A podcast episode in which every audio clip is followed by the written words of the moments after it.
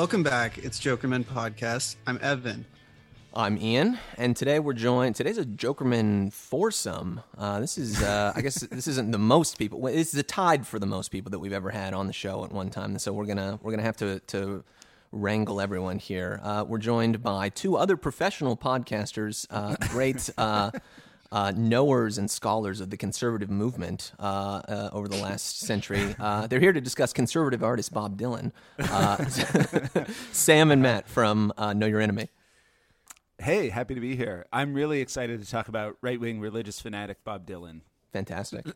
Just to be clear, you're both conservatives, and that's how you identify. yeah. Yeah, yeah, no. Bob's uh, ba- Bob's sort of a scion of the conservative movement. That's why we uh, are so attached to him.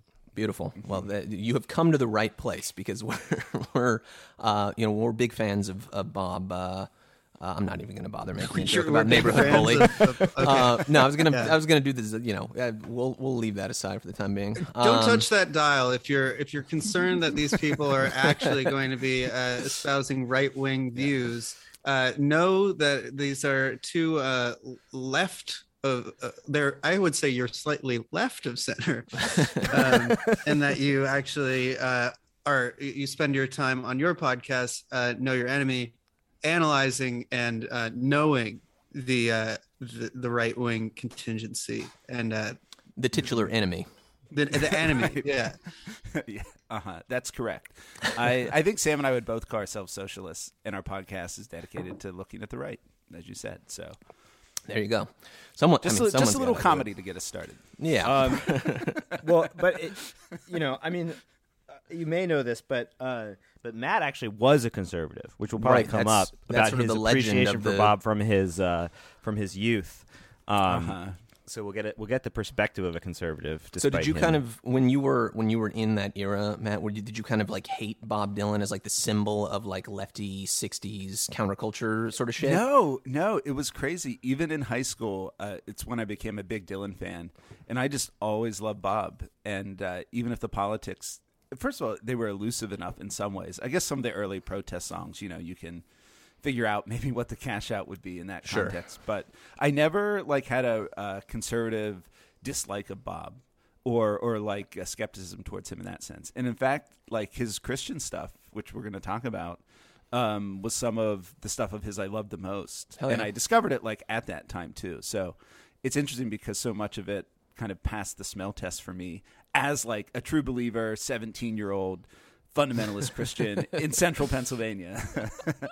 Well, I mean, it's that that tracks because if you go to a Bob Dylan show, there is no real like one type of person there at all. It's Not, like yeah, so not just broad. one type of guy. There's a, a, a, an infinite array of people who are interested in Bob Dylan, and uh, of course, that speaks directly to your experience here, I suppose. yeah, yeah. Although the first time I saw Bob, he was touring with Phil Lesh, and so it was kind of the deadhead crowd there, Uh, and that yeah. that did that was a surprise to my like eighteen year old self. Like I just didn't know people like that. So, Didn't- didn't know those like people the people, existed. the people in the parking lot being like, "Hey man, want to buy a grilled cheese? I got to make it to one more show." you know, I was just like, ah, you know, I don't know what to do with that. now? Now he only knows people like that. now I'm the guy selling the grilled cheese. right. uh, well, it's uh, it's uh, it's uh, you know it's it's that's like the Change trilogy. That's something we discuss here on the uh, on the podcast. The, the You can't the- expect them to know what that is. Well, that's what I'm going to explain. It's the it's the cycle of songs. Uh, uh, things have changed. Uh, uh, um, the times they're the times they changing. are changing, and I feel a change coming on from Bob Yeah. Dylan's great 2009 album "Together Through Life." They kind of feed into one another, so that that experience uh, that that's a God, perfect you're really example. shoehorning in the Change trilogy. Uh, you know, you just gotta you gotta you gotta drop the branded stuff uh, where you can. Uh, Sam, what about you? How, how did you uh, kind of get get uh, started with Bob? Um, yeah, much more typical uh, passage. I uh, my parents are like you know boomers who loved Bob, and I listened to them in, in my home and uh, appreciated him. Uh, though I mean, I think that like there's probably a pretty common experience with like you know people who were raised by like middle class liberals where Right. they liked certain Bob stuff, and then you know, and then I like at some point later in life realized like, wow, there's all this Oh, other it's all really. good. It's all good music. First, first of all, it's all good, yeah, and then also like it's so much weirder than I thought, Yes. and um, so yeah, my my it's it's actually insane. I've been thinking about this listening to some of your guys' episodes too. It's insane how you can keep liking Bob more. Yeah, it's true. And this is, I don't know if we've even mentioned what we're talking about today yet, but we're talking about the bootleg series number, what number? 13. Lucky number 13. 13. Trouble No More, which, I mean, if we're going to talk about y- the the mystery that is liking Bob more despite the things he does, Yeah, the ways he is, or because of them, um, then this is like uh, this is the perfect example because this is the born again uh, era in its live glory. Um, Not Which only li- live Live and in outtakes, studio, rehearsals, yeah. radio spots. This is for the real sickos. Like it is. Uh, it's actually not for sickos, Ian. This is for people who are uh, Right, right, right. ready They're- to not stop being sickos. Right, good point. for the people who are uh, keeping track of all the sickos out there. that that cartoon meme uh, of the sicko guy going yes yes Th- this is him having a moment where he he goes why am i why am i outside this window creeping on uh somebody shouldn't i be thinking about my my impact on on the people around me That's a great point. shouldn't i be reflecting upon my life shouldn't I, I shouldn't. I be concerned about my um, the my eternal soul? yeah Right, and and that the man who who came and died a, a prisoner's death There you go. You didn't mention him, did you? Yeah. so hopefully by the end of this we'll, we all will be reformed uh sickos Yeah, that's the idea. I know there's at least, uh, uh, well, uh, I'm, I'm not much of a religious person. I, I don't know about uh, uh, uh, you guys, Sam and Matt, but uh, tells me that something tells me that neither of you are uh, particularly devout. Uh, Oh. um, Oh, believers. Here's where Why- you're wrong. would Well, yeah, all right, that? maybe I'm wrong. I, I, I- Yeah. that's why You, you hear about New York podcaster socialists, and you think they're all the same. They're God all bless. us, godless, godless Yeah. materialist. No, I am um, uh, practicing Catholic. Oh wow. Okay. Hell yeah. I take it pretty seriously. I mean, you know, I'm not. I wouldn't claim devout. Uh, I'm a you know, a bad enough person. I wouldn't claim that. Sure. Uh, but I, sh- I wanted to say too, since we're going into the Bob, uh, I mentioned, you know, so I grew up like a fundamentalist Baptist, where the end time stuff, which I'm sure we'll get to, is really, you know, it was a huge part of my religious upbringing. So that kind of stuff, when Bob's like the little, um, you know, sermons before a song, or even just the themes of some of these, it really, like I said, when I first listened to it, it really hit home. But yeah, now I'm Catholic. I've had my own religious journey, you might say. But. Um, one of the things I wanted to say about too, like high school era Bob listening was I was really into the bootleg scene. Uh, and my best friend in high school, Adam, had a huge collection. And so this was like early, like late 90s, early 2000s. Like you would burn the CDs and like share your list with other people. Glory And days. Somehow, somehow he got a copy, a video of the Toronto 1980 stuff. Oh. So Incredible. I that was like I think one reason I love this era of Bob so much is not just the albums, which I, I really loved, especially Shot of Love, but I had those Toronto recordings where Bob was like you had On fire. you know, He's yeah, just like the, the amazing cooking. band, like Bob out there dancing sometimes, taking the mic off the mic stand, just dancing, and the black backup singers, the, the gospel singers in the background. It was really like quite a scene, and I think seeing those videos early on really, I don't know, just kind of cemented my love for this. I era feel of like Bob. that's also really helpful for not like developing what seemed like for like a while like the I don't know if it was the critical consensus or just like the fan consensus that like this was a bad era of Bob. Right. Like I was feel like uh, uh, more critical, but yeah, like we're doing I, I mean obviously you guys on your podcast and hopefully on this one too will be doing the work of reviving the greatness of the Christian era. but like if you had if you had seen that because I, I literally like right before we started recording I was watching the what can I do for you from that Toronto oh, that, show that where he one's does that. beautiful. It is so gorgeous. The harmonica, harmonica playing solo. is is pristine. It's so amazing. What can I do for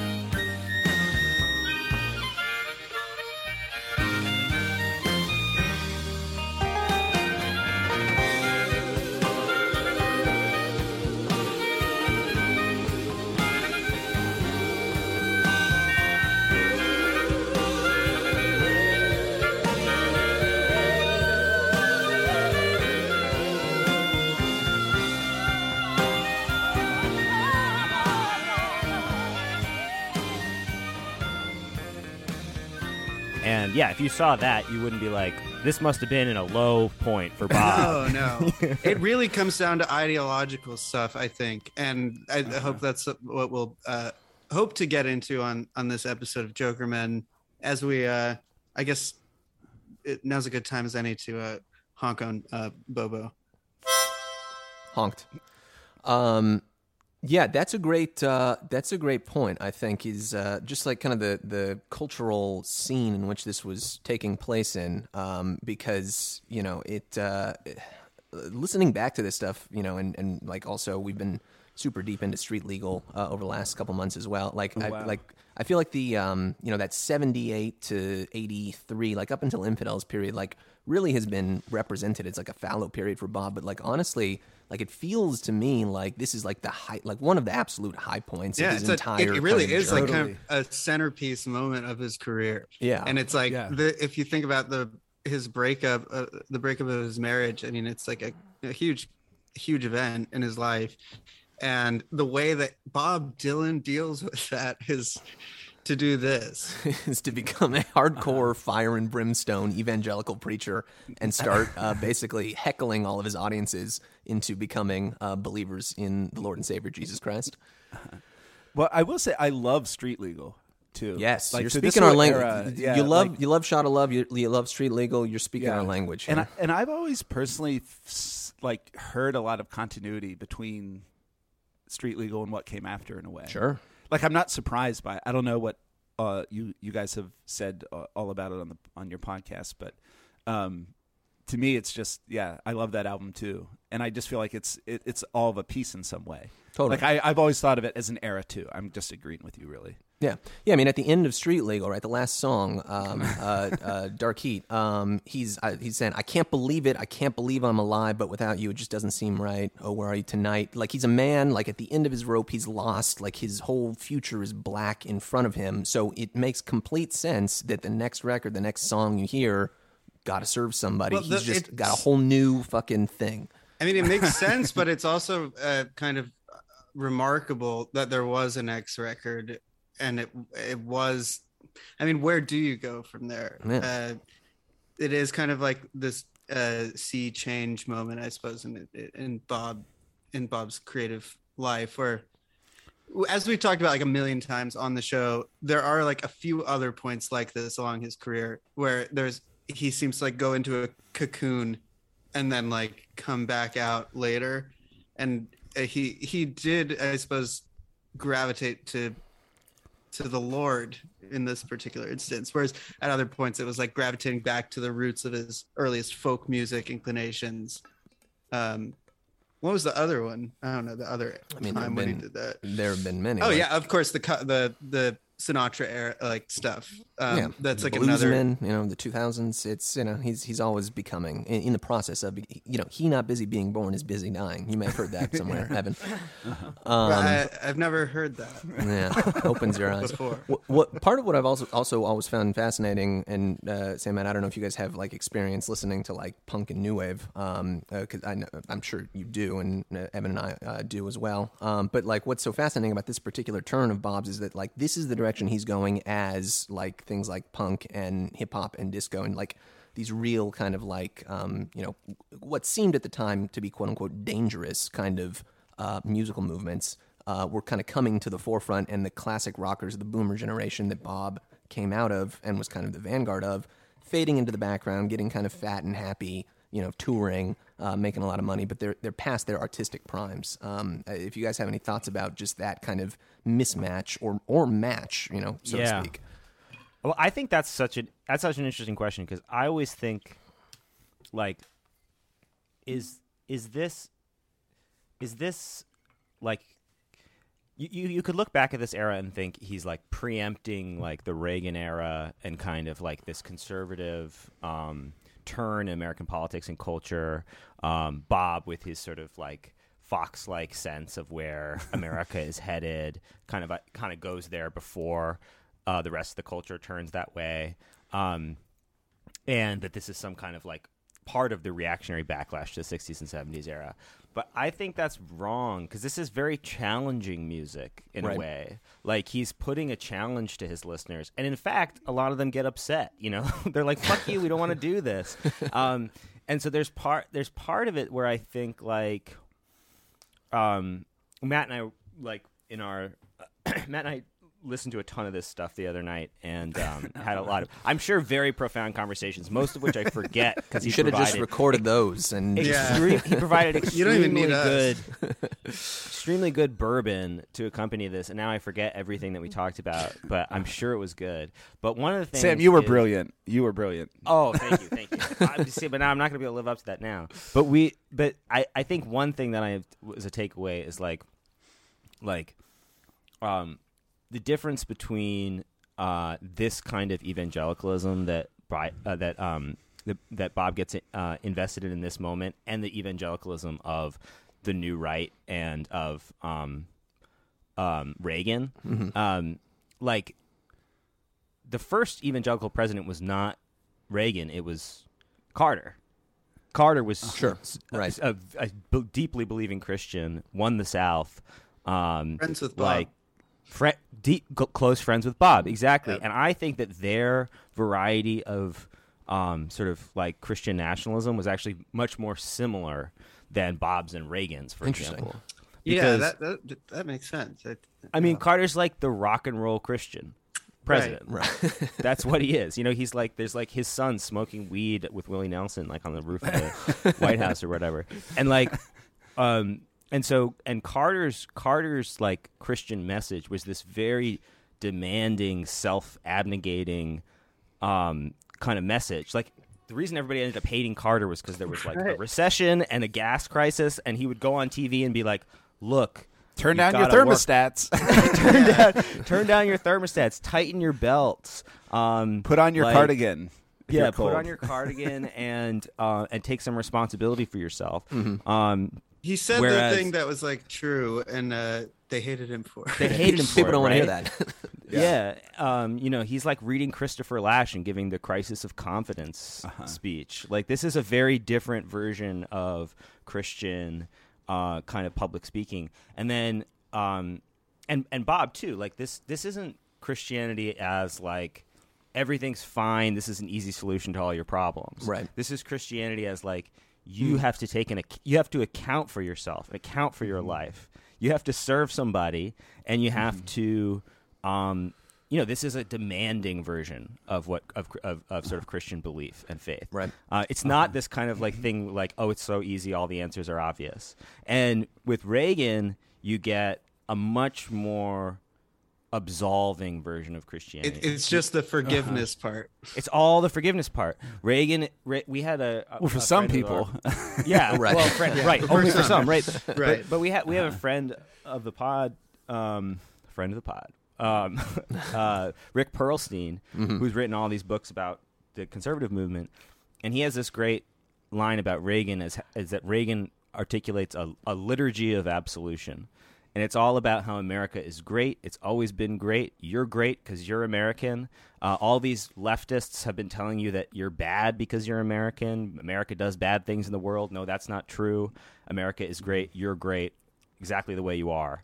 Um, and uh, that's his version of Christian, you know, evangelism. And Sure. and and and Bob's is way more like I was saying to Matt earlier that Bob, Bob's like the, um, you know, the he it, this this era is like the soundtrack to the second Carter administration that never happened, It's really which would have been a disaster too. that you say that you know, I, I was thinking about how uh, that the boomers, the boomers basically are uh, this thing of a convergence of the hippie uh, instinct Yeah.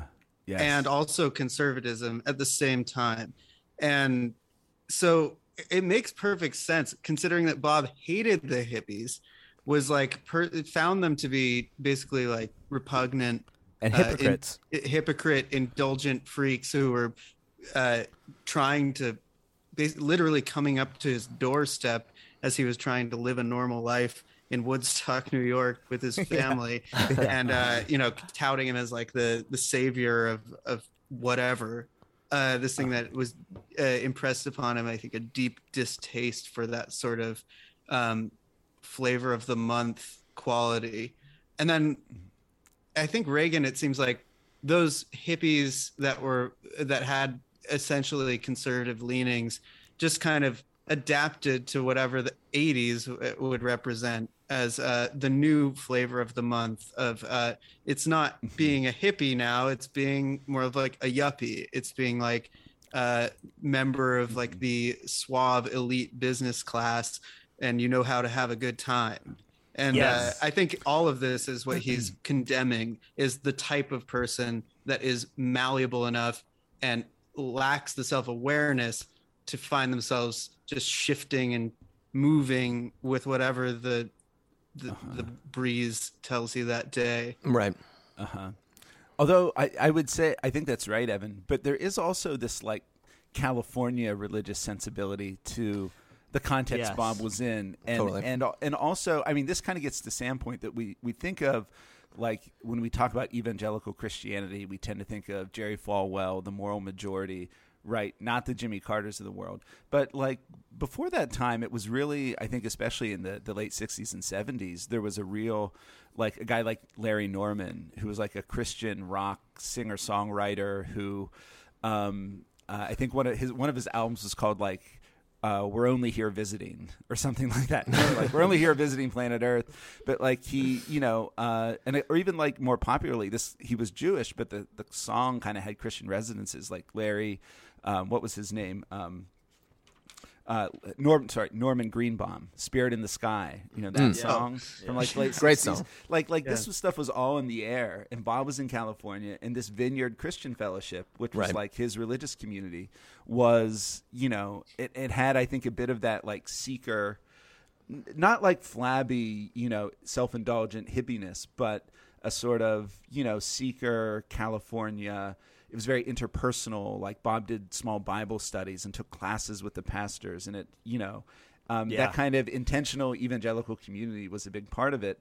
And uh, I- was telling Sam earlier, uh, reading some of the Clinton Heylin book Behind the Shades from this period, I didn't realize like another early convert, even preceding Bob, I think, to this Vineyard Christian Fellowship was T Bone Burnett. He was in like the worship band, right? Yeah.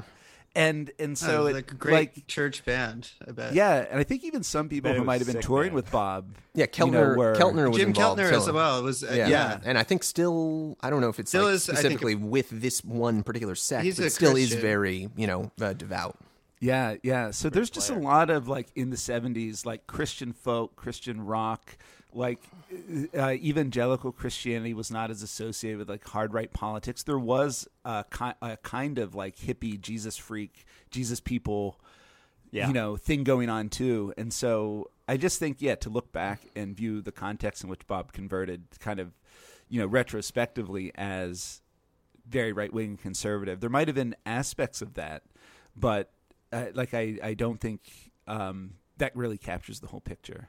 Yeah, I think that that totally makes sense. And the, the the analogy, or not analogy, but the comparison with something like Falwell, right, or like Jim Bakker, or right down to like the Righteous mm-hmm. Gemstones, right? Like the common like modern conception of evangelical, you know, whatever. i- There's like a really commercial element to it, right? And this, uh-huh. what Bob is doing, this is like the opposite of commercial. He's willingly like not like giving his audience the furthest thing from what they want. He's playing just a Yeah. hundred percent Christian music at these shows, at least in '79 and '80, um, and uh, and just uh, basically torching his entire commercial career. but at to the same follow time his though, muse it- here. he this is the same guy who like not that long before was like a young man singing uh, flesh colored christ that glow in the dark it's easy to see without looking too far and not much is really sacred that he was like doing these uh sort of torch uh, just like torching everything type songs that were like Yeah. everything is is terrible. And that's that's like the instinct from which i think it become it was like fertile ground for something more substantive to come in. Um he was already distrustful of the world. And i think what he lacked was a feeling of something to fill that void. And with you know maybe the dissolution of his marriage it's like well there has uh-huh. to be something more here and religion is for many people that the answer Yeah. for that answer. that Yeah. searching that question Yeah, but it's it's also so fascinating in a lot of these songs how women appear as figures in them. Yeah, right? totally. And, and, that, and even Bob's own ability to like manipulate other people. Um, Oh, and like, uh, like no he's one's gonna ain't Ain't go good to to hell go for to hell for anybody. anybody. Yeah, yeah. The- for we, that's one of the if we Best are going to talk about a song It's- like it's- might as well start with that one that's like the standout highlight uh love that song But I don't know it's Santa Barbara and the would not control to gain the whole world and lose my soul. I ain't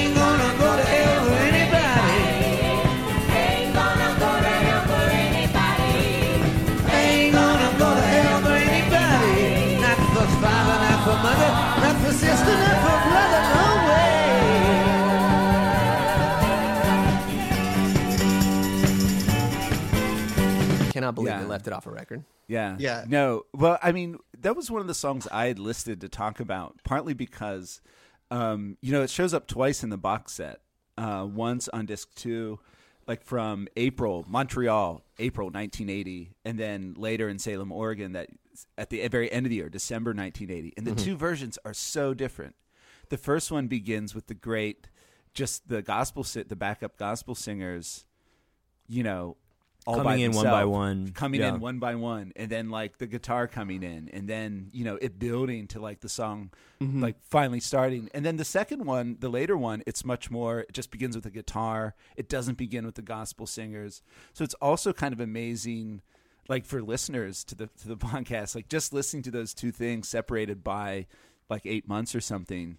It's an incredible example of how Bob reworks songs while he's on the road too. In addition to being an amazing song, that first one in I mean that is that really first version is like On like it- fire. my goodness, yeah. if you're gonna I mean I'm attached a bit to that version just because it's so so great um it really is. it, that the way that it, yeah as you said it like builds in that like extremely dramatic way at the beginning and there's just the song like I, I think i first heard it like three years ago or something it's so wild it's like uh something about that song just like it it's almost too direct like it's arresting it's like it's like disarming i mean like how direct it is it's just like i'm not going to go to hell for anybody the actual implications of that are so um yeah. it goes like really deep. Well, I think that it's a, it's like yeah. I mean, who says like the? It starts with the chorus, but the first who says I can't I can manipulate people as well as anybody. Right. Yeah. I know all the angles, know how to make a game go. I can make bel I can make believe I'm in love with almost anybody. Yeah, that line is incredible. Hold them and control them, make tease them and squeeze them. Yeah, but it's like, but but also like that's like this. This is one of the things I I I was thinking about a lot too. Is like the relationship between so many of Bob's songs are so mean uh, and angry about like other people, Right. and like just nailing them to rights. You know, the cla- like obviously like you know like Rolling Stone and like the you know Positively Fourth Street. These sort of songs that just kind of like are like this is what's wrong with you and this is how you've wronged me and it's so clear and i'm going to articulate it in this like just damning way um, and i think one of the interesting things about the christian era if we're uh, speaking of its positive qualities is like he does implicate himself a lot Totally. you know? Um, um, i can manipulate people as well as anybody you know? Uh, it's like yeah i know what you mean um, evan that it's like it's almost like don't say that to me. Like that's too honest like when somebody says Yeah. something to you and you're like whoa whoa whoa like i'm, I'm sure that's true but you shouldn't say that As, as a Sagittarius, I think that I resonate with that sort of um, blunt honesty. That You're bringing some- pagan. Zoroastrianism into this conversation about the Lord, Evan. That has no place here. Wait, Evan, I think that I think I was listening to the pod at some point, and you said the line, "I'm a five seven Sagittarius like Cassavetes." Yeah, that's right. Was that gives me some kind of um, feeling of uh, hope, even in my darkest moments. Cassavetes gives all of us short kings hope. Well, you know who else is five seven? Bob Dylan. well, you know, Evan, it's interesting. Even going back to some of what was mentioned earlier, the like Bob converting. It's interesting to think about it as giving him a new way to write about himself, as Sam's Yeah. kind of getting at, right? Like especially like post. You know, if you you can look at his early years and say this is like a young man's right, like grappling with the world, the anger, the injustice, whatever. and with Um, women like blonde on women, blonde. yeah, full of that. exactly. Uh, Yeah. And then like Blood on the Tracks, the divorce album. Like if you're gonna keep writing about yourself, you need a new vantage point from which to do so in a way. And I think the religious material, as Sam's getting at, the more self-lacerating, self-critical aspect, like it gave Bob's writing about himself like both new material and I think a certain, you know, um, uh, uh, well, as as uh, in the Rolling Stone review of Slow Train Coming, right? Like authenticity The was the word. Yeah, the Wenner Yeah. used. Yeah, well, And he's I- so but- earnest with it. Yeah, and I, but I think like that was actually a perceptive review to point that out, and I think Right. it's real, and I think it's like the richness of this material comes from that. Like Bob was writing about himself it, from a genuinely fresh perspective. Yeah, Meaning it's the religious perspective. It's a perspective that you know. Another Dylan line comes to mind. Uh, I'm trying to get a, as far away from myself as I can from uh, later on, where I feel like that's what he's trying to do here in a way where it's like the freshness uh, uh, that he was seeking came from a perspective where maybe I mean couldn't couldn't speak from any personal experience but if you were to have a relationship um breakup then uh you might be feeling uh, a bit uh inclined to be self lacerating to to turn things upon yourself and feel like what did i do wrong and i think religion in this case it's like it- he with with the christianity it was kind of like a way for him to um sublimate those feelings of potential personal failure in Right, a yeah. relationship into something where it's not just me it's all of us it's everyone Yeah, everybody Yeah. actually it's Yeah. always messing up And, And it gives you. it's and it my gives you job sort of- to I have the Right. platform to tell you Yeah. yeah, yeah. There's also Um, a weird way in which, like, I back to our comments about street legal.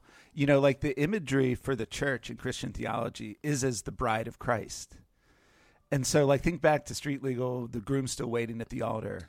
Like, like there's all like I, as a Christian, I first heard that song and thought he's clearly there's something here. I don't know if that's true or not, but But wasn't groom but still? a- we have to do a nerdy correction. Groom still waiting at the altar is from. it's from a different one, right? Shot of It's love. not from but, Street Shot Legal? of love. Shot oh, of oh, crap. Oh, never But mind. it, but it is Cut a this really. out then. It's a no. It, it- it's a a really weird song that doesn't belong Uh-huh. on any album. But I, my the point I was driving at is there's a really interesting way in which like women in in as like figures in Christian theology. Mm. There's a lot of I, like I felt like some of these songs like is Bob talking to who is Bob talking to or addressing? Can we talk about Precious Angel then? I was about to say we should talk about Precious yeah, Angel. That's yeah. I mean What a another standout. I mean my probably my top favorite, just bar none favorite song from the era. I think it's so uh, Good. I love it. It's so good.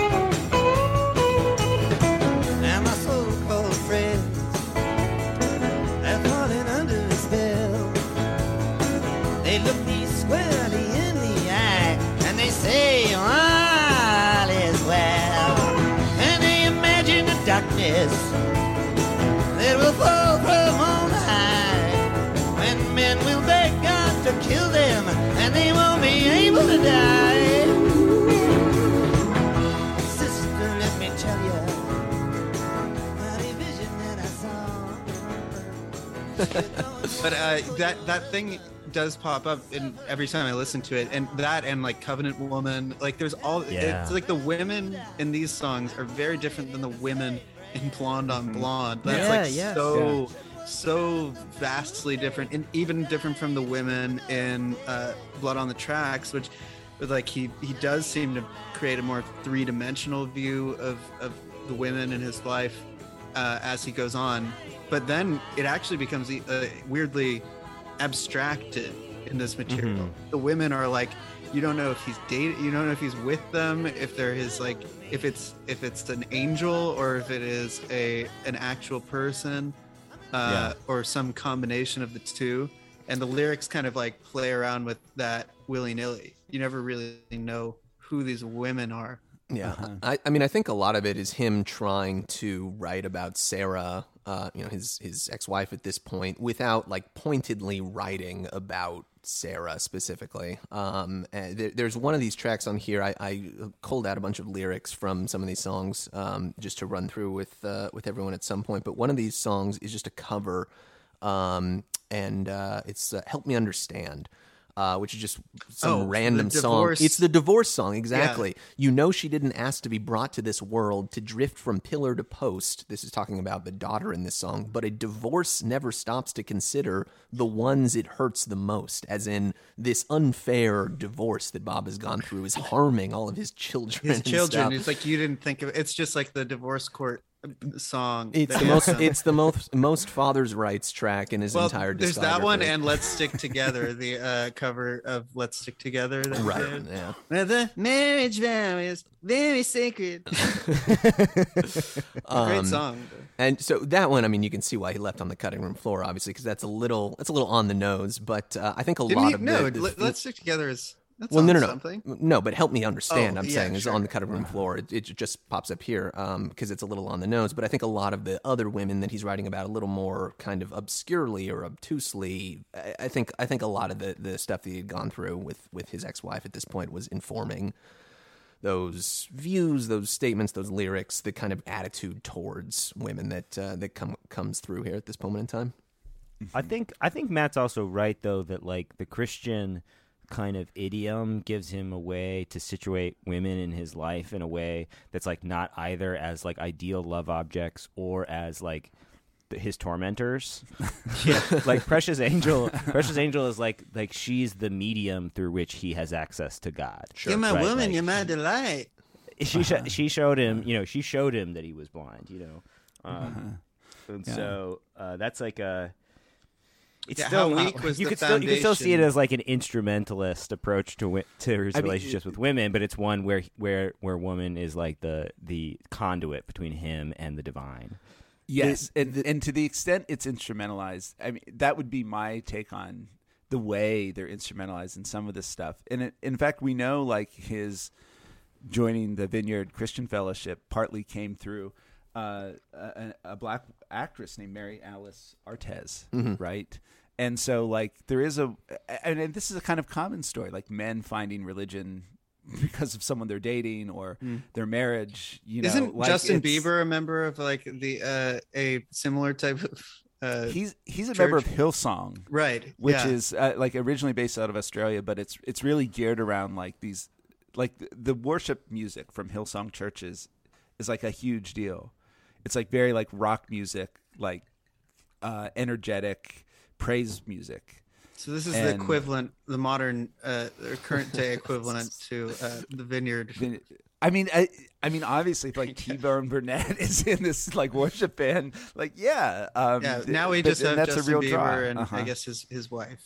Um, Yeah, but there, there there is especially like a man trying to clean himself up and meets a meets a good woman who introduces him to religion. That's a thing, you know, and it was a thing for Bob. And I think, uh, as Sam's saying, the Christian idiom, uh, like the, the figures of women in his songs in the spirit, are really interesting. But Yeah. they're but it's kind of complicated, and and you know maybe the you see some of that instrumentalization in.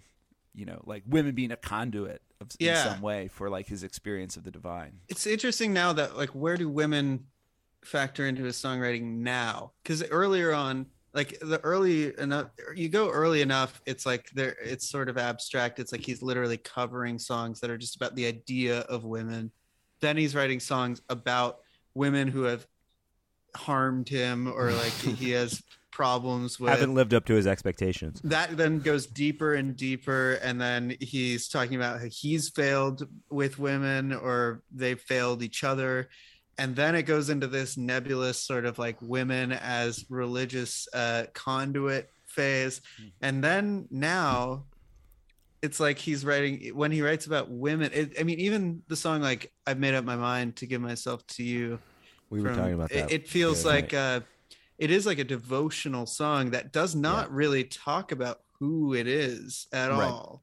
That that subject is assumed to be a woman. He says, "I'll go far away from home with her," but it is Yeah. kind of this abstracted woman again, and yet it seems to incorporate the depth of the entire uh, career and his relationship to women through song in this yeah, way that's exactly. like very profound. I love that song. Mysterious. At the Beautiful I love that song, and I um, so I think like in the in the Christian era, always with religious music, and this is just kind of like we should probably probably talk about this some, at some point. Like the thing about religious music and rock music is that it's just the same thing, and like there's always this thing where it's like, um, are they talking about Jesus? Are they talking about God? Or are they talking about someone they want to fuck? Yeah.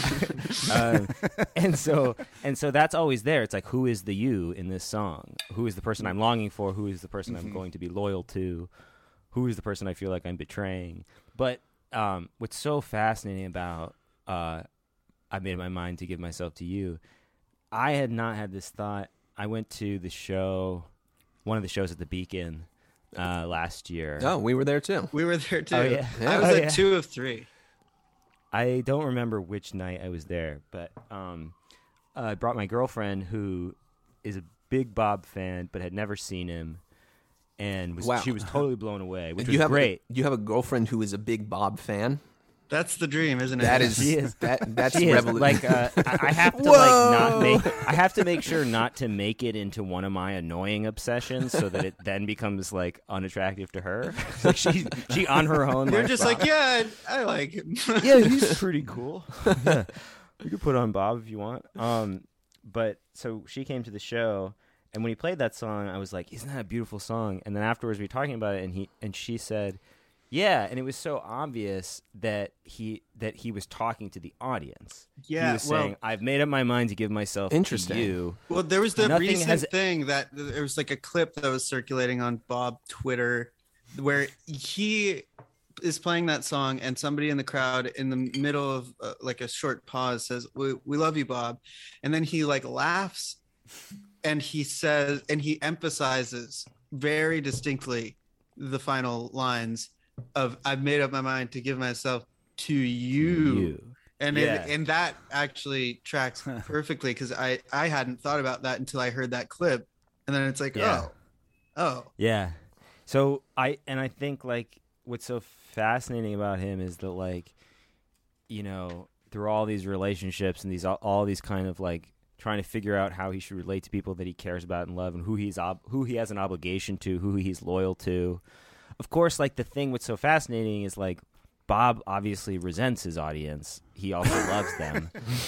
Like I, mean, was saying I- to Matt the other night, like like like there's, there's like this Freudian insight. This is Matt's rolling is going to roll his eyes because I'm always talking about Freud. He's always talking about Catholic shit, and I'm always talking about Freud. That's the that's the Jewish Catholic breakdown of the that's a great dynamic.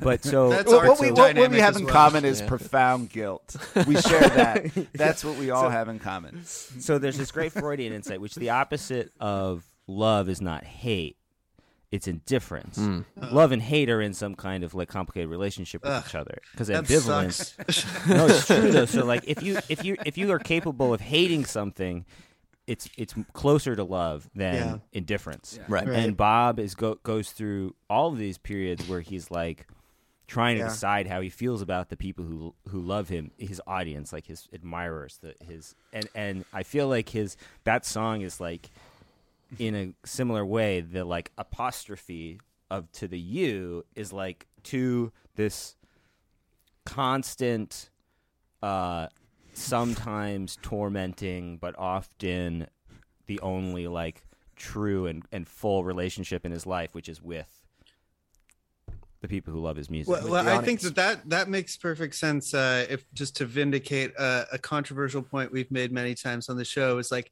the period, specifically the album that we have always felt was the weakest is New Morning, and I think that if you read Chronicles, you will find that that is the album where every hint points to that he. It's the one time when he seemed to feel indifferent about his audience he just wanted to put out a record and they put a record out Mm. and i think that that makes it a weak record in in this way that is maybe hard to pin down but i think you maybe have gotten towards something there because he often i mean that's unusual for him to just be like uh, let's just put something out. I'm focused on something else. I'm not And trying now- to antagonize them or please them. yeah well well now it's like i mean the man is he's just announced new tour dates. And i mean the, the gra- the gravity of that is not it shouldn't be Unstoppable. lost on anyone. It's just like the man is near you know statistically the end of his life and he is choosing to spend it doing this. And that is just Yeah. really like uh, Bonkers. Well, Insane. the never, it's the never-ending tour. It's yeah, you know, it really it's- never it's- is going to end. yeah, it's never Well, going to what- end as long as he can do has any say yeah. Well, you know, one question about the audience, or one point to make. Uh, one of the tracks on the box set, the deluxe box set, is the radio spot. Oh, so Uh, good. and which I just kind of feel like in this context, especially the preceding you know comments from Sam and Evan, like deserves to be unpacked because you start listening to it and it's you know you hear some music, but then you ha- the first like couple people talking are just saying like, man. I came to hear Bob Dylan and I got preaching instead, or like, I, I, you know, and and then you have some other people are like, I liked it, you know, it's it's like an extremely weird radio spot, but like talking about Bob's relationship to his fans, I just thought of that extremely weird. It's one of the tracks on the box set. It's this this radio spot from like a show in Oregon or something. Yep. and it's just And like, um, but it's that's so like strange. so familiar, right? Because it's like the Yeah. same as like in No Direction Home. yeah the british I know, people- yeah, yeah. No, the Brits. We thought he was going to do folk music. He came out and did all his pop stuff. Didn't want to hear this stupid pop band. it was rubbish it was rubbish was and i hated it Absolutely shite.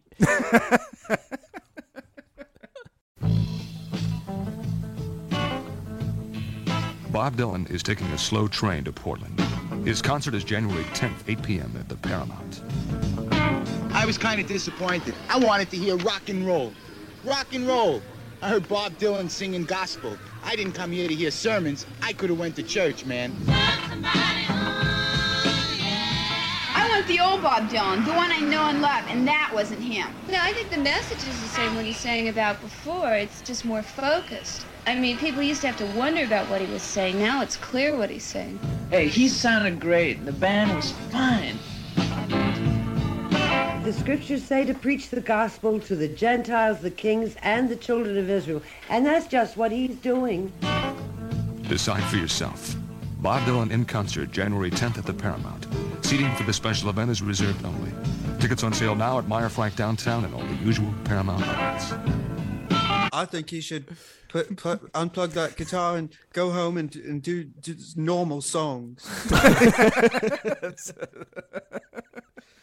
Uh-huh. Um, But it is it is interesting that the people coming who were open to it, it's like I wonder if they were probably people who didn't know that much about Bob Dylan and they just know he's a big name and then they come and they see obvious like just intense charisma and are moved Yeah. by it because you come to be entertained like you you'll be entertained by that show. I mean, if you're with it and you're paying attention, you, you can tell that he's attempting to communicate something. And I think rock music works best when the person doing it is actively attempting to communicate something. And Right. it- uh-huh. when you're not doing that, I mean, we all love shoegaze music. We all like that. It's all it's nice to hear, but it is not music often that is like just you know a lot of indie rock a lot of the last you know, like 20 years a lot of it falls victim of this thing of like well you don't really need to hear the lyrics you don't really need to it, it's more about the vibe and just like how it sounds but And feeling like you're inside the womb again. yeah, that's like a more it's like a physical. It's almost like that type of music is to what is, is closer to dance music where it, it's for like a body feeling. It's for like this feeling of safety or or you know you're getting somehow intellectually stimulated. Uh, it's, like, an indica versus sativa. kind right. of- There you go. Where where this this I'm stuff speaking is like Matt's uh, language. it's like no weed. It is like a cold splash of water to the face, and you are uh, either rejuvenated and refreshed, or you're very mad. uh-huh, uh-huh. Well, Um, I'd love to hear you talk. We should maybe talk about some more of the songs. I know uh, everybody's Mhm. probably got ones they want to talk about. what are Yeah. your picks? uh-huh. yeah, what what? Are, let's we could go around. I mean, there's Yeah. a million versions too. Yeah. Well, there's one song. uh, This wasn't first on my list, but to maybe mix things up a little bit, I, I didn't realize that unless I, you can correct me if I'm wrong, but the the recording of Caribbean Wind, Mhm. a disc two of this, is the only live recording we have. I th- right? I think officially released, yeah. yeah, officially released. And the other one, there was like a studio outtake that was on the the, the early bootleg series, right? The, like, yeah, on the, Biograph. the first one. Uh-huh, yeah, on exactly, from Uh-huh. '85. Yeah, and I, I don't know if that is like a cult favorite for you two or or you Sam. Sam and I we've never talked about Caribbean Wind, but I, it was one of those ones that kind of stands out as like, oh wow, there's this live version of Caribbean Wind, and it's such a I always thought it kind of an amazing song. Yeah. and, I think it's a uh, cool song. It's one of those ones you're like, how did this never end up on an album? Yeah, it uh, that one definitely was. I was a late arrival to, uh, but it is like it is like one of my pantheon like top level songs of all time of his at this point, and, and specifically really the the biograph version, which I think nails the kind of like glossy, fun, breezy '80s vibe that needs But to it's go got along that, with that like song. uh, that uh, onomatopoetic the yeah, the the actual whoosh of the Caribbean wind. Uh-huh. Um, but yeah, I mean the, the versions that we get here, I think there's two. There's a, there's a live version. There's also like a um, a studio outtake or rehearsal or something like that. Uh, and they're very different, completely different sets of lyrics. This is a song in particular that like never actually finished becoming whatever it was supposed to be. Like he rewrote the song multiple times, different tempos, different instruments, different delivery styles and stuff like that. It's just like a terribly long dense narrative of it. Like I was just posting about it on Twitter a few minutes ago. In fact, like I still have no fucking idea what what that song's about at all. yeah, yeah, uh huh, yeah, uh huh. Yeah, But it me rocks, either. and it makes me feel It's- something. Yeah. It's a great song. Yeah, I guess I, I just mentioned that one for for listeners. Uh, it, it, it stands out because of kind of the scarcity. But I have other songs. But Sam, do you have any? Well, you know, I'm I'm obsessed with the second take, the the take two of um when he returns. It's on Mm, here with the mm. like staccato piano. Oh, that that is. I wanted to talk about that too. So I'm glad you mentioned it. That the take two of um, when he returns. Like, just if anybody, it's it's really like a bullet in the head of anybody who's like Bob Dylan's a bad singer. Because That's what I think, too. First second of it. I mean, it's soaring vocals. He's great. Yeah. The iron hand, it ain't no match by the iron rod.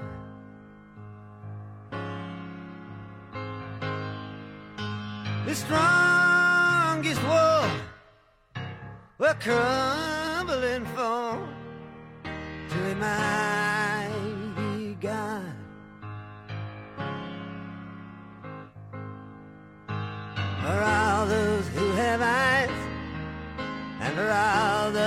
who have ears, it is only He that can reduce me to tears.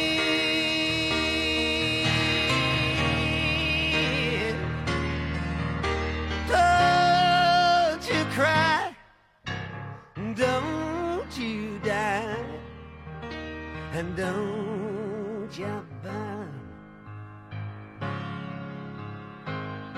Yeah, it's I I was joking about it when I was listening to it like every like 10 minutes the other day and on Twitter and I was like, you know like Bob's famous thing is like actually I hit all the notes and I can hold my breath longer than Caruso if I had Yeah. to. it's like that song is like clearly, yeah. I mean like he uh he hits all the notes and he those like sus- long sustains um I just think that song like it's a it's a classic gospel song. It's totally believable.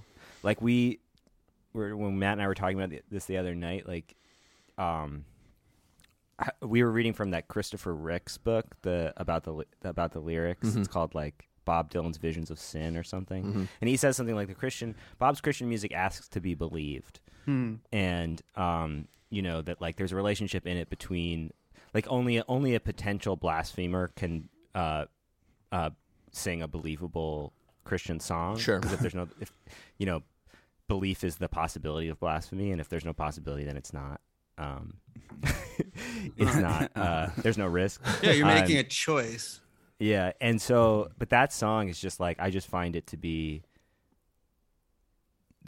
there. there are there is an interesting irony in a lot of these songs, and it kind of where is he in relation to what he's saying. But in that in that performance, just like it's so pure, it's so good. Yeah. Um, Uh-huh. Yeah. and uh, it has like my favorite, even just like vocal flourish on on the box set, which is when he says, "In an unknown hour." That's the kind of Lou uh, flourish there. Oh, It's so good. Reed vibe. Uh-huh. Yeah. and and it's different. I mean, the just the only different, the real main difference from the record is like the the way the piano. I forget who the piano player is on it. We figured that out the other night, but uh-huh. um, it's not Bob. It's, yeah, it's just this like snappy, like uh, staccato thing.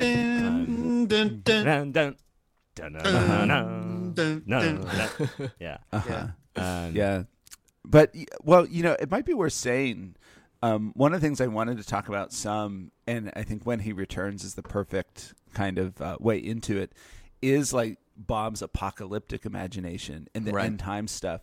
Because one of the things uh, that was big, especially in the Vineyard Christian Fellowship circles he was in, was this book that was published in 1970 by Hal Lindsey, The Late Great Planet Earth, which was um, like sort of a book about the end times.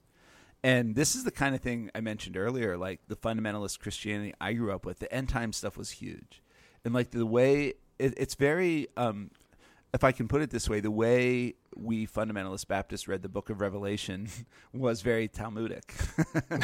Yeah, you yeah, know, yeah. like Yeah. like looking for Numerology like- and- yes, and and so, uh, but this was big in the the Vineyard Christian circles Bob was in, and even I went back and I read some of the book today, and it's so fascinating, given that Bob, of course, is is Jewish, um, you know, by Yeah. birth, that the whole beginning of the late great planet Earth is about the Hebrew prophets, and like it's about Isaiah and Jeremiah and Micah. And like, and really, like a lot of the Christian and time stuff is about reading these you know prophets from the Hebrew Bible slash Old Testament, you know, um, as I mean, one thing fundamentalist Christianity does is read things literally. So there's like no difference between like these Old Testament texts and the Book of Revelation, and mm-hmm. it's all like can be interpolated and you know read alongside each other and juxtaposed. And so like the end time stuff was huge, and and like when you see Bob like in the Toronto shows in, in 1980, like giving these riffs before the songs about like Gog and Magog, that's like right from Hal Lindsey's late great Planet Earth. Gog was Russia and Magog was Iran, and there'd be a conflict in the Middle East that would Also, like, right lead to from, the- uh, that would lead to him to to like bring things full circle. Him returning, meaning Jesus Christ, Right. returning as King. Uh-huh. Yeah, of all uh, of all you know, of every earthly plan that is known to man, he is unconcerned. He's got plans of his own to set up his throne when he Yes. returns. Yeah. There's also So- that Allen Ginsberg bit about Gog Magog that like he uh, I don't know if you're familiar with that. He uh, has a poem where he says that uh, a lot. Yeah, Uh-huh. Yeah. What- But same- it's the same e- stew. Even, even to Sam's point, again, going back to like the, the soundtrack to the uh, never happened second Jimmy Carter term, um, you know, in the like political, the way it's hard to pigeonhole some of this politically is I was very shocked when I, because Hal Lindsey's someone who later on I would would associate with a more right wing evangelicalism. But like he begins his book, The Late Great Planet Earth, by saying we all really are uncertain about the future. Um, like overpopulation. Okay, that's bad. like no one who's Well, that's the main concern that Yeah, everyone has but, now. But then, he, but know? then he was like nuclear war and air and water pollution. Like, can the human race continue to exist? It, it- like, there's nothing about it when you start reading it that makes you think this is right wing crazy. Overtly, politics. yeah, yeah. Well, uh-huh. of course, I mean, these days, uh, I don't think it's far from anybody's mind uh, that the end times are um, nigh. Uh, yeah. Uh, everything's going Yeah. great. I don't know what yeah, you're talking yeah, about. Yeah, and of course, It's- too, it's by, going be- good, by yeah. the '80s The with all the Biden Cold War stuff, you know, because Reagan believed in the end times stuff too. You know, Yeah. and so but we all it- believe it- in the end times yeah. now, right? But it was it, it was really like in the air in the '80s because it's like, oh, the mark of the beast. What's that on Gorbachev's forehead? You know, like, like there there was a lot of weird stuff in the air, and and Well, some of it was yeah. apocalyptic, and Bob was you know that like the apocalyptic end time stuff was a major feature of the the Vineyard Christian Fellowship he was Yeah, a part I've, of. I've never made this connection before, but you know, in the, the late '70s, early '80s was a huge boom time of like post-punk music, and much of that was about the anxiety and the terror existentially of uh, potential annihilation by Right. nuclear war. The Mhm. one of the- one of the best records from that era uh, about that is "Deceit" by This Heat, which is like uh, uh, this really intense British magnum opus about nuclear war, and it- I that was like a foundational record for me and some other friends I had like growing up, and and it strikes me that like this is Dylan's response to that climate is uh, to address the, this uh, this kind of existential terror with some kind of um, immediate reaction that is, in in his case, a, a religious one, rather than a one that's uh, just ideological or philosophical. That's one of the other most unique, uh, like hallmarks, I think, of his songwriting uh, at this moment in time. Obviously, like the most unique one is he's talking about Jesus Christ. That's you know that's pretty clear. Uh, but never, I think, in his entire discography before or after this, is he so clearly speaking about like current events and contemporary events. Like I don't know if, how many. Yeah. Yeah, if well, you guys caught like stuff, all the yeah. mentions of like Iran and the sheiks and Yes. Russia and stuff. Like it's like you know he's he's a guy before and after this. He likes to stay far away from you know Well, the- not whatever's going necessarily, on. Ian. What about Union Sundown? You're forgetting about uh, Neighborhood Bully. Well, that's You're but that's forgetting part about, of that's part of this era. That's part of this right? era, exactly Yeah, but exactly. you're forgetting about the earlier Bully- stuff too, like when he would make those songs when he was a little guy, you know, talking about like the communist, you know, well, making sure. fun that, of the Red Scare. once he got past that, you know, that that was Yeah. that was a mode of songwriting and, Yeah. and cultural criticism, we could say, that he really dropped for the rest of his career, except for just this like seventy nine to eighty three. I think of that's- Yeah. time. That's so important because it's like the thing about the folk era stuff was that the idiot that was an idiom of a certain kind of like 30s communist song. You know, Right. that was like the Woody Allen like labor like wobbly Woody song. Guthrie. What, what, I think you mean Woody Oh, Woody- Guthrie. oh my god, that is such a fascinating Freudian slip. Uh, Yeah. Well, just just like, yeah, so like Yeah, so Woody. so but then at this point he goes back he goes back to like I don't know everyone's like you know like the finger pointing songs like these are finger pointing songs again too and he's not and he's ve- clearly like engaged with um current events like you know slow train Yeah. coming and like the Yeah. you know the the Mhm. uh, oil barons abroad who are controlling America Yeah, all that Yeah. foreign oil controlling American soil. Look around Yeah, you. It's yeah. just It's bound, to bound to make you make you embarrassed. embarrassed. Sheiks walking around like kings wearing fancy jewels and nose rings, deciding America's America's future from Amsterdam to Paris. It's yeah it's like- nuts another good one for this stuff is when you're gonna wake up Yes. Um, Yeah. And when you the, the version of Well, one, that's the one, finger pointing song to Yeah, end them all, yeah. I guess. yeah, it's that's true. Which Yeah. one am I thinking of? There's one version of it on here that's so good.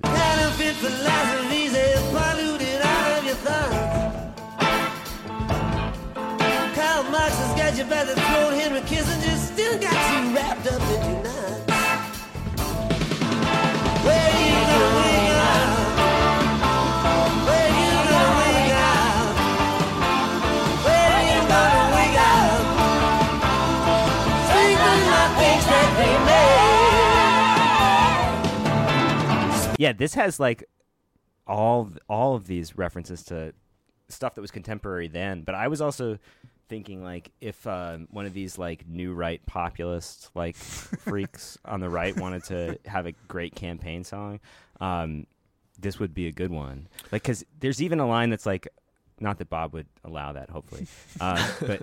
There's even the line that's like adulterers in churches and pornography in the schools. He was writing about got gang- grooming.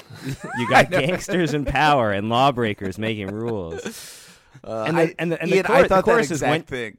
it's Yeah, so dark, you? but I did. I was like, yeah, oh, when, shit. when you got to wake up and strengthen the things that remain. Yeah, that line is uh, one that always sticks in my craw. Strengthen the things that, That- remain. That's the most kind of like that's like that really does sound like a conservative shibboleth more than most. Well, other it is stuff. it, by it, like kind of objectively a conservative idea. Yeah, you wanna there. conserve the existing conservative in the yeah. true sense. Yeah, like let's like not go. And let's yeah- not do away with the foundation of of things, and that's not, of course, necessarily a bad impulse. You know, there is something to be said for like recognizing that certain things in life ought not to be uh, dismissed. You don't want to throw the baby out with the bathwater. like the gender binary. I assume you mean. Yeah, this is what I'm talking about. Go on, go on, talking go on, about sorry. bathrooms and who can go in them. no, I, I, I just mean uh, in terms of like having some kind of a an anchor um, of like a moral and A solid uh, rock. Yeah, a solid There you rock. go. Made, made before uh, solid rock. Is that what you want to hear? solid rock made before the foundation of the earth. You mean that one? You mean that one? Okay. That's one of the best Yeah, uh, yeah. little snippets of Bob. He's such a psycho at this moment. I know, he oh, really solid is. rock. We, oh, uh, we got a we got a request. Yeah. Who's But, I mean- requesting that? Who the fuck is? Well, it- Totally it's just like it's just like nobody else has been ever calling out the songs from the Christian records, and he finally yeah. got one. He's like, "Did somebody say solid rock?" Someone, Yeah, someone yeah. Clearly just it. said like, Someone "I, I want you," and then he's like, "Oh yeah, that's uh, that's uh, solid rock." I Uh, hope that that's what he said.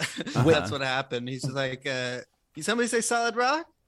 When when you're gonna wake up also uh, has maybe the the funniest line in the entire like set this entire era uh, counterfeit philosophies have polluted all of your thoughts. Karl marx has got you by the throat. Henry kissinger's still got you wrapped up in knots uh, which i think speaks uh, Yeah, perfectly like to this the- concept that you mentioned uh, earlier man. Like this doesn't fit neatly into just like hard right reactionary Yeah, kind of yeah. conservatism. It, he's he's anti I guess it's unclear whether he's anti Karl Marx based on the communist element or the you know Soviet USSR element or both or neither. Uh, but he's clearly you also against Henry. about Henry uh, Marx? It's also like all ideologies cloud the mind from perceiving Yeah. Right. truth. yeah, there's no uh, time to think. Uh, when- yeah. yeah, yeah, yeah, totally. Uh huh. Um, He's got that other line about Karl Marx, the greatest enemies of mankind, on the most recent. that's on the most uh, recent. Yeah, that's on. Yeah. Uh, uh, Where and, he and, mentions uh, Karl Marx again. and your Yeah. boy uh, Freud, I think, right? Uh, Freud and Marx, yeah, Yeah, perfect. and and not Does to, he say anything about Woody Allen? uh, no, He's- I, don't steering clear. I beg He's you so not to bring politically Woody correct, Allen Up. You know, he just won't. He just won't address the whole Woody Allen Yeah. situation. don't But, you get know, do not get. Evan started on Woody Allen. yeah. Uh-huh. but it, you know, it's it's uh, not to delve into like um, questions of anti-Semitism, like Marx and Kissinger juxtaposed like that. But I, I will say, when I was when I was like a teenager, I was in a Sunday school class on the Book of Revelation, kind of the end times. Truly, I'm not making any of this up. I remember this old lady in the class raised her hand and she said, do you think Henry Kissinger is the Antichrist? and like now, I like She's more correct than she knew. I uh, yeah, Yeah. but I was like at the t- yeah, I'm like yeah, Henry Kissinger is pretty evil. when but he's I did- 130 years old, we're gonna be Uh-huh. like, "Hey, he yeah, probably was." But it, it's like interesting, like in the context of this end time stuff, like the Trilateral Commission, the UN. Like, there's a lot Yeah. that was, like, I was kind of taught growing up that like probably the Antichrist would be, if not the Pope. Um, then probably the Secretary General of the UN.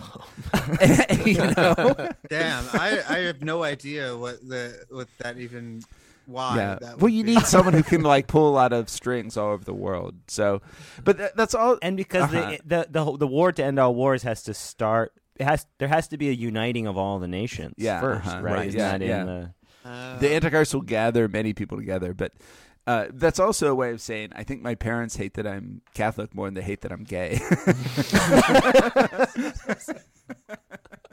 wow. Believe it or not, that's the worst offense. Uh, that's so funny. Um, yeah. Uh, I mean, I don't know. There's so many. There's so many lines from so many of these songs. Like he's just he's he's all over the place. Here- There's another. I don't Give know if you guys some more- caught this. give us some more, Ian. Uh, I we, we, more we should talk a little bit about the Yeah. Sort of shot of love stuff and how that fits Well, y- into this because Okay, can can I just say it? please. What's you what's you two, Sam, you two, you threes take on Lenny Bruce? Great, brilliant song. They stamped him and they labeled him like they do with pants and shirts.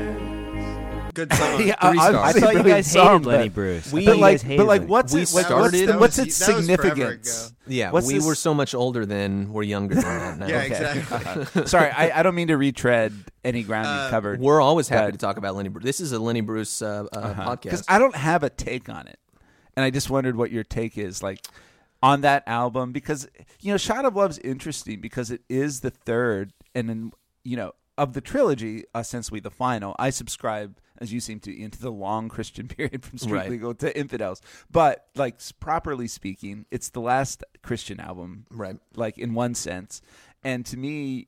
Shot of Love's also kind of the weirdest of the Christian albums. Yeah. And its presence on it just has always been like super interesting to me, uh, especially given that Bob himself, you know, was born Jewish, and Right. that's part of his background. And on this Christian album, you know, there's this Lenny Bruce song, and I just, I, I, it's I don't have well developed thoughts on it, but I'm interested in Well, everyone I think that the interesting contradiction is like you'd think that he it shows that he's coming out of this um, hyper ev- ev- evangelist era, and he's incorporating more of the world um, outside of that, more of a secular or even his Jewishness. again. Like, look at the album art to Right, Infidels, yeah. right? Like, it's he's in Jerusalem. Yep. Yes. So I, I think that Lenny Bruce represents um, uh, sort of integration, reintegration into the world outside uh, the secular world after this very intense initial foray into um, Christianity. He's going back to the Old Testament. He's he's done with the New Testament shit. Yeah, he's going back I- to the Old Testament. Lenny Lenny Bruce is, I think, a song ultimately about like um, someone who he fancies was is sort of like him, um, and it's I think echoed in Yeah. in uh, "Roll On John," a song that gets so much shit. also, like Lenny Bruce, also just like gets shit on by Yeah. everyone. But both these songs are, I think, songs where he's writing about someone he kind of has like a feeling of, of brothership with. Yeah, and Bob has always been very like um, appreciative of like entertainers. I think you get this sense Yeah, like, from yeah, watching some of the the um, documentaries and stuff like the Scorsese documentary. just a they song spend a dance ton man of time. himself. Yeah, he exactly. He spends a ton of time talking about how formative his experience at the carnival in in Hibbing was as a kid. And so I think I think Lenny Bruce Yeah. is right there in that kind of legacy of just like people who went up on stage and Buddy entertained Holly. people. Yeah. And he he did it his way. Bob does it his way. Uh, you know, which is a different way.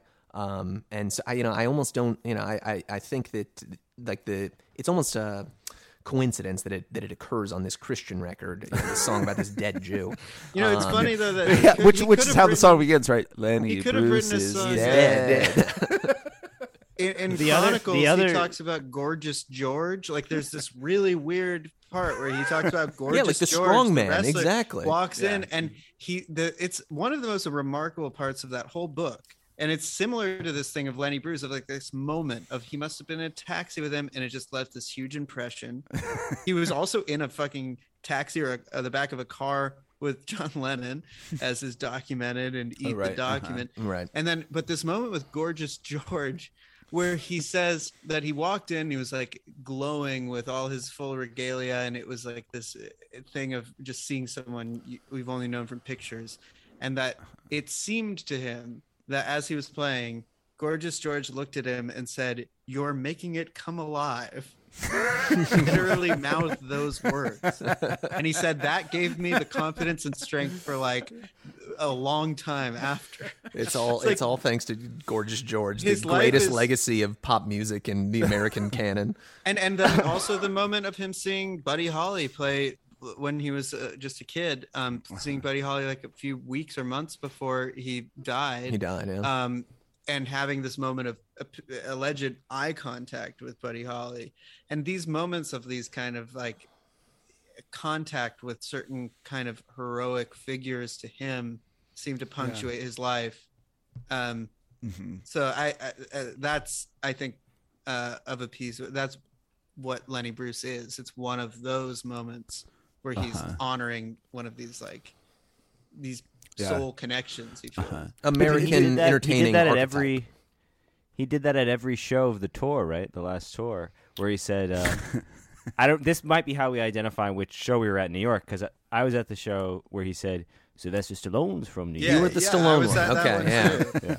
The 21st, I think. And he said he said uh, that Rambo: Last Blood should have won an Oscar. Right. Right. I was only at the one where he shouted out Melville, unfortunately. Um, too bad. Yeah. Um, Anyways, shot of love material. Yeah, insane stuff because there he is re-secularizing to some extent with some of this stuff.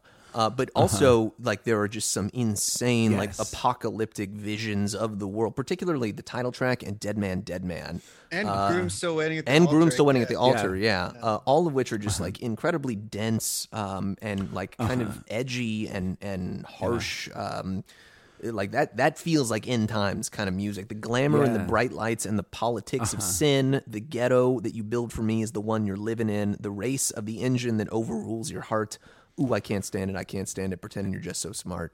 Dead Yeah. man dead man. Like Yeah. you know i don't really know what he's fucking talking about there but he's clearly very angry about something. Yeah, and it's it's interesting too. I mean, uh, to keep on shot of love uh, as like a young conservative Christian, I adored every grain of sand. oh Oh, yeah. You know, and and and you know, like sometimes I think when it comes to Bob and like his Christian era, you like certain questions come to mind, like, well, like how sincere was it, right? Because we know Bob's a bit of a joker man, and uh, right, like, like kind of always fucking with people a little bit, but that kind of song totally passed the smell test for me as like a young Christian. It's so the tenderness of it because this is like every grain of sand. you know, It's taken from like biblical imagery of like God knowing, counting every hair on our head, Right. Like knowing every grain of sand on the beach, like these intimate details about creaturely existence. Um, you know, uh, and so like, like in terms of favorite songs from this era, and even on this box set, the the live version of "Every Grain of Sand" from Florida in in November '81 is just like I because I it just was it's amazing. yeah it's incredible. But yeah. but but you know, so like "Shot of Love's interesting precisely to me precisely because it's where some of the songs that I felt most profoundly connected to as like a young religious person were there. But it's also the album with Lenny Bruce and like the kind of reorient himself a little bit towards you know what would Yeah. come Well, next. I, I Yeah. think it's that he's re. He's not abandoning Christianity. It's that No. he is I don't think he ever actually really out did. of this. No, he didn't. I don't think either. And I think that we've we've talked about this before, but that it's what he's done is kind of I, I guess figured out a way to like integrate it into um Uh-huh. just into what he does and who he is. Yeah, he's not that- exclusively doing Christian shit. He's just this is a new flavor that he's blending Uh-huh. into the overall kind of picture. And you Yeah. even see that with the live sets, right? Like there's the two live sets on this um this this set, this whole box set. There's well, the he's closing every with every grain of sand these days. well, he's yeah, of course. Uh-huh. Uh, you know, as we've uh, covered, uh, you know, one of his greatest Yeah. uh, songs ever. But the, the the first live set here, right, the live in uh, Toronto is hundred percent Christian shit. That's seventy nine or Uh-huh. Yeah. Mm-hmm. eighty, I forget. Uh, and then the second one, live in London, Earl's Court. Uh, is 81 and he's he's half and half he's doing he's doing the christian Yeah. shit but he's also doing just absolutely like like Yeah. burning hot versions of um Yes. uh rolling Yeah. stone and uh Yeah, that maggie's so- farm yeah, incredible. That's, that's important to know is that the end of this box set includes a lot of those uh, familiar songs. Mr. recast. Tambourine Man. Tambourine Man, yeah. Yeah. And what which kind of uh, like it's funny you mentioned like a Rolling Stone from London. That was something that like when Sam came over Saturday night and we were drinking bourbon talking, I was like, I fucking love this version of like the Rolling Stone. and but it, it kind of speaks to another aspect of this era, which is just how great it was like the band he had playing with him. How great Uh, it was Keltner musically. is the god. Keltner. Yeah, yeah. You know, and so so it's kind of it, it kind of makes sense that even in this like ostensibly Christian era, uh, towards the end of it, when he's mixing up a little more, when his set lists are are not exclusively Christian, but he has this amazing band. Like I, all those classics from the London set. I kind of think are amazing, Yeah. including Yeah. like a Rolling Stone. Maybe most Es- spectacular. I think like Rolling especially Stone, like but, a Rolling Stone. Yeah, but they Yeah. all are kind of great.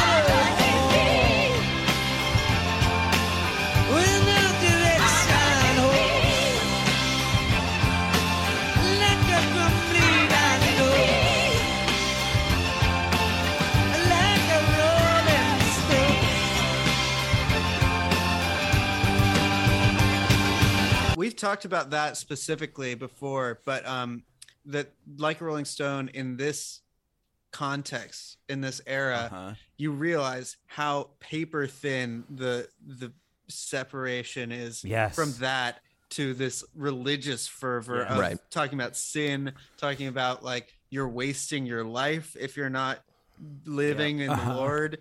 Like he's basically saying that without knowing that he's saying it, unlike a Rolling Stone. And He's yeah, he has- You're living your life frivolously. You are throwing something away. He has the same he has the same kind of insights uh, with like a Rolling Stone that he does on like Precious Angel, for instance. But like with the Christian shit at this point, he has like some like some scaff some theory, some scaffolding behind him that like allows him to explain Uh-huh. like this is why I can you know talk shit on you Yeah. for being an asshole, Uh-huh. basically. Which which is not we should take some time to say not always a good look, Bob. no, it's not always a good look. No, I know that's what's funny about it. Like, I mean, all the things that we're saying are true. It's also like the thing about the Christian idiom, or the, at least, especially the kind of accusatory evangelical idiom, it still allows him to be like superior to somebody that he's just like He loves shitting doing that. on, and he loves being like just really angry at somebody. yeah, um, it, it goes between for being not living up to his expectations. totally selfless and then also uh, selfless in a way that's like um, just Yeah. kind of like you don't even have it's telling other people they're they don't have a self. Yeah. Yes. Well, that's Yeah, what yeah, makes that's true. what makes a song like when he returns so effective on the original record, uh, and where it, like at the end of that record, it's just like it's stark, it's Bob, it's the piano, it's so quiet, and it's this really kind of um, generous kind of song. Uh, lyrically, um, and, and it and it hits so much harder coming on the end of this entire record where he's just like he's really fire and brimstone, just like torching everyone around him, personal relationships, the world in general, himself. You know, it's um, Yeah. it's a really uh, it's a it's a really nice kind of um, switch up. You know, in terms of uh, Yeah. uh, the his his focus and, and sequencing.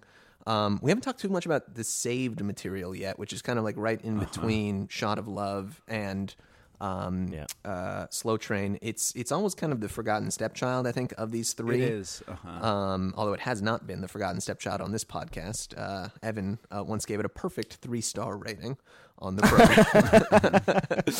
program. um, but uh, you know, it's, I mean, some of the some of the songs on there, like "Pressing On," is like Pressing On is incredible. One yeah. of my like top ten like all time ever Bob songs. It's the- such a the, good the secular, the Pressing religious On, shit. Like it's yeah. just like an all time like Yeah. incredible. The, t- the Well, Toronto version of that yeah. is also just Yeah, fucking I. I was going to ask Ian or Evan, Sam, e- any of you, which version you liked? Because Sam, my favorite was the Toronto one because I just think the Toronto has like the manic energy, and the you know, it, like knowing the context, uh, uh, listening to a lot of the Toronto stuff.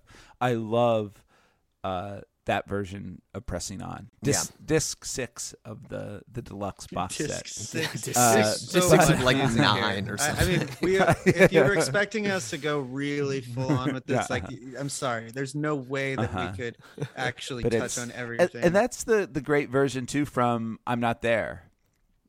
Like that's kind of the song, right? That is highlighted in Yes. the Christian oh, Bale. you mean the one that uh, Yeah, yeah, yeah. that John- Christian Bale sings? John yeah, Doe like- sings it, yeah, and Christian Bale yeah, performs uh-huh. it. Uh, yeah, on- and yeah. not really and and so so I guess you know I've I, like it's always been especially associated with Bob's Christian phase for me b- because of that movie. yeah.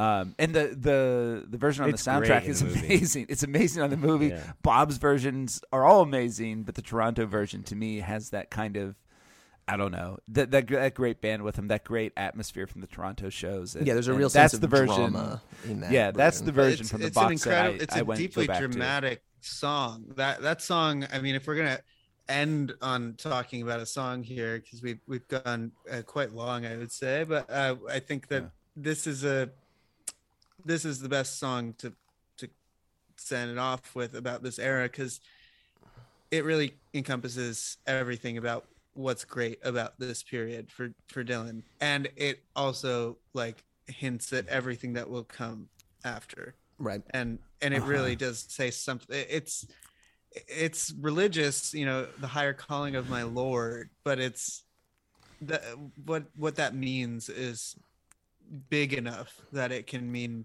a lot of things. Well, there's just such crystal clear kind of um, uh, imagery and like emotional kind of um, uh, insight. Uh, and here's th- the same way that there is with um, uh, grain of sand. Many try to stop me, try to shake up my mind. They say, "Prove to me that He's Lord. Show me a sign."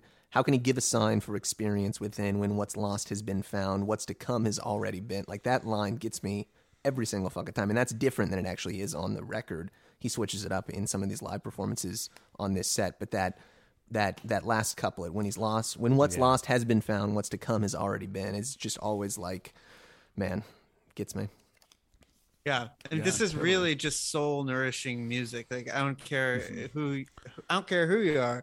This is this is just Yeah. like if you if you Uh-huh. come to this without like any idea about what you want from Bob Dylan, like you just watch this person on the stage with this band and these these backup singers singing this song about just moving forward through life, through hardship, and forging Mm-hmm. ahead with some kind of purpose.